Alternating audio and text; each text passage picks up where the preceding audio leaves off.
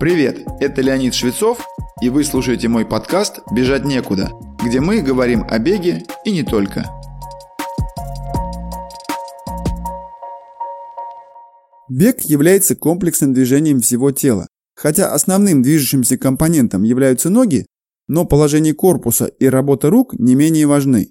Более того, погрешности в работе рук могут стоить многого на длинной дистанции.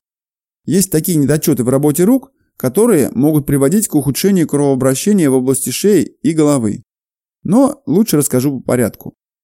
В рейтинге элементов правильной техники бега мой учитель тренерского мастерства Ли Сэксби ставит расслабление работы рук и всего плечевого пояса на третье место. Однако, просто расслабить руки недостаточно. Необходимо соблюдать некоторые тонкости, чтобы это расслабление сохранялось в любой момент смены положения рук. Помимо этого, движение рук должно быть максимально экономичным и совершаться с минимальными затратами энергии, то есть вовлечением в работу как можно меньшего количества мышц. Кстати, по этой причине людям с хорошо развитой мускулатурой торса и рук труднее бегать экономично, особенно длинные дистанции. Но тут нет ничего невозможного.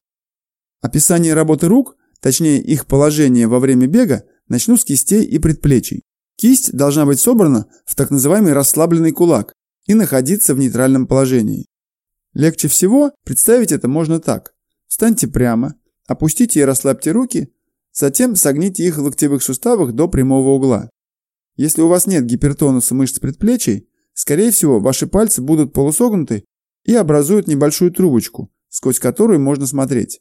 Эта трубочка будет направлена вверх. Такое положение называется нейтральным, потому что при этом мышцы тыльной и ладонной сторон предплечий находится в расслабленном положении.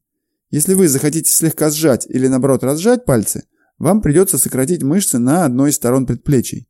Таким образом, удерживая пальцы во время бега в этом положении, мы добиваемся наиболее расслабленного состояния этих групп мышц. Такое положение пальцев во время бега имеет определенную цель. Если во время бега предплечье повернуть таким образом, что сверху окажется ладонная сторона кисти, то под действием силы тяжести вся кисть как бы повиснет, то есть отклонится вниз. В этом положении сухожилия группы сгибателей натянуты, а сами мышцы не могут полностью расслабиться.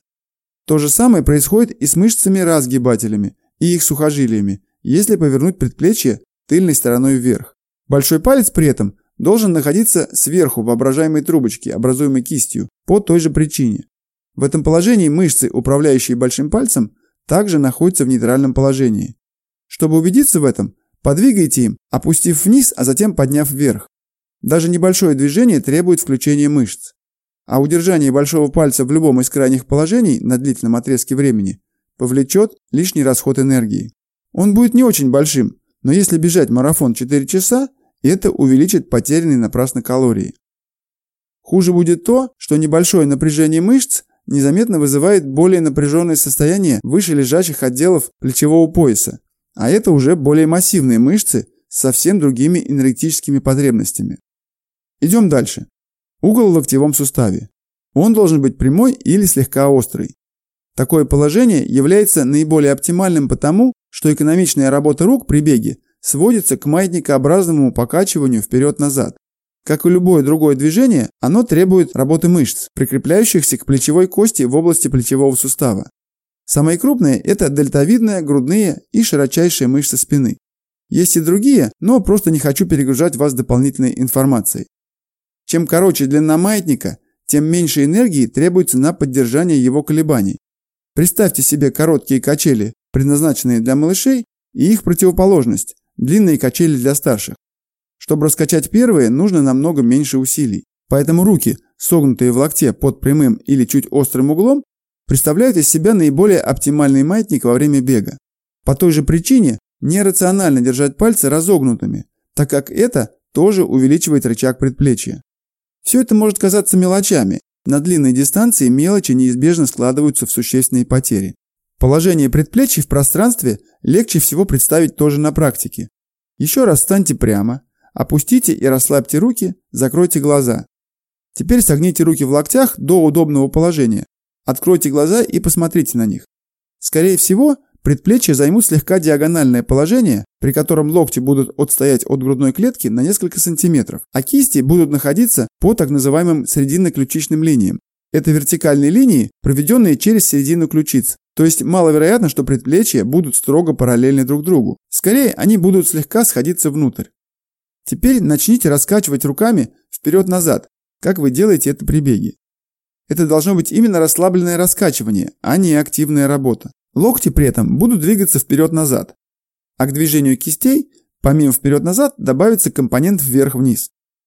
Если посмотреть на себя сбоку, например, в зеркало, амплитуда движения локтей должна быть небольшой, от положения по вертикальной линии тела и далее немного назад. Локти при длительном беге не должны выходить вперед за боковую линию тела, проведенную вниз через подмышечную впадину. Если локоть выходит вперед за нее, значит вы работаете руками слишком активно, либо ваши шаги чрезмерно широкие. Активная работа руками оправдана только при беге в крутой подъем, чтобы немного помочь себе активнее поднимать колени.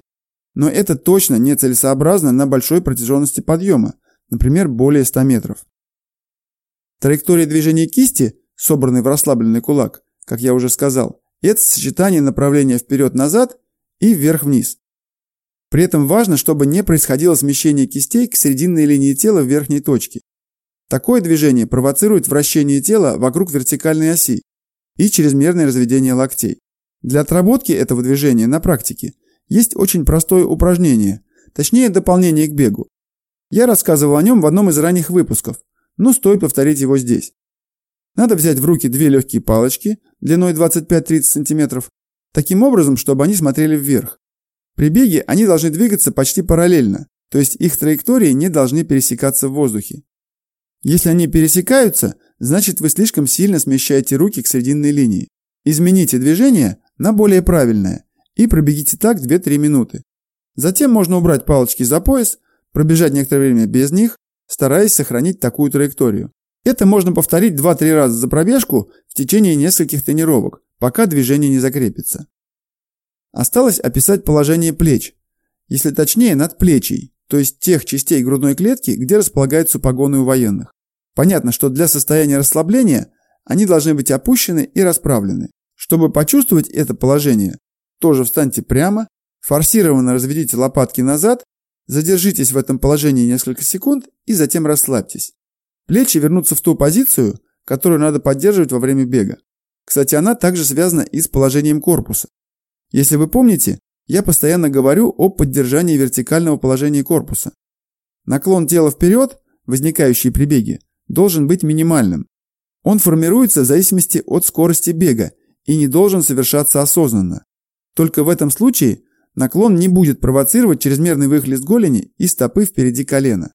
В этом контексте описанное выше положение плеч будет способствовать общей цели сохранения правильной техники бега на протяжении всей дистанции, неважно это 21 км или ультрамарафон. Подводящим упражнением для того, чтобы почувствовать положение корпуса, по аналогии со всеми предыдущими элементами, будет бег на месте. Он хорош тем, что человек при этом ставит стопы под центр тяжести с приземлением на переднюю часть стопы.